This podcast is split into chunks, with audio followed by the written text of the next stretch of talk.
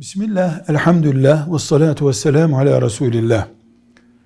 Özellikle adı da zikrediliyor. Faizi alenen alan, veren. Yani büyük günahlardan birisini gizlemeden, insanların gözüne soka soka işleyen bir cami imamının arkasında beş vakit namazımız kılınabilir mi? Onun imam olduğu camiye gidelim mi? Buna cevap olarak diyoruz ki elbette Allah'a karşı hiçbir kusuru olmayan bir imamımız varsa aradığımız budur. Bunu hiç konuşmaya gerek yok.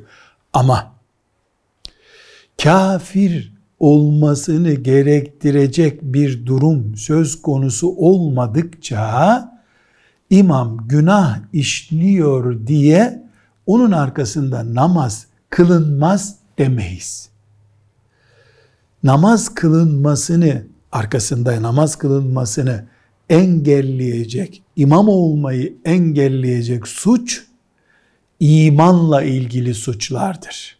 Günahlarla ilgili suçlar değildir. Mesela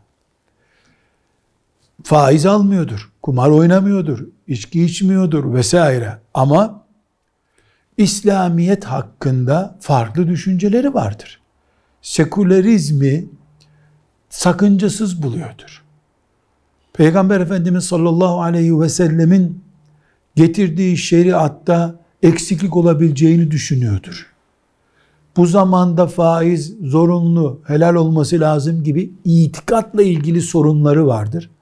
Bu takva da olsa başka şartlarda namaz kılınmaz arkasında. Çünkü imanı ile ilgili sorun var. Ama faizdi ve diğer günahlar bunlar inkar etmedikçe o alenen işliği olsa da imam olmasını engellemiyor. Elbette öyle olmayan imamın arkasında namazın sevabı ve ahengi bambaşkadır. Velhamdülillahi Rabbil Alemin.